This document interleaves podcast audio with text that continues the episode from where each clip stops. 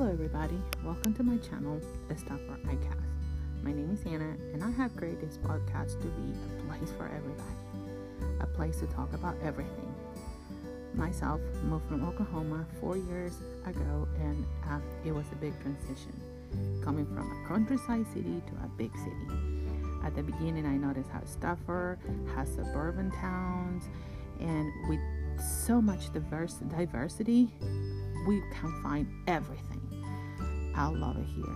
It's easy to make friends and love, love, love. There is always a place to visit.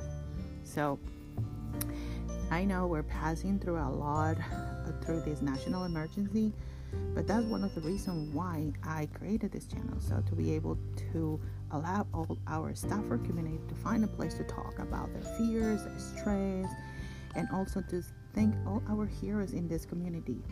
If you have any ideas or just want a place to express, reach out to us. Let us all together thought, how can we pass this?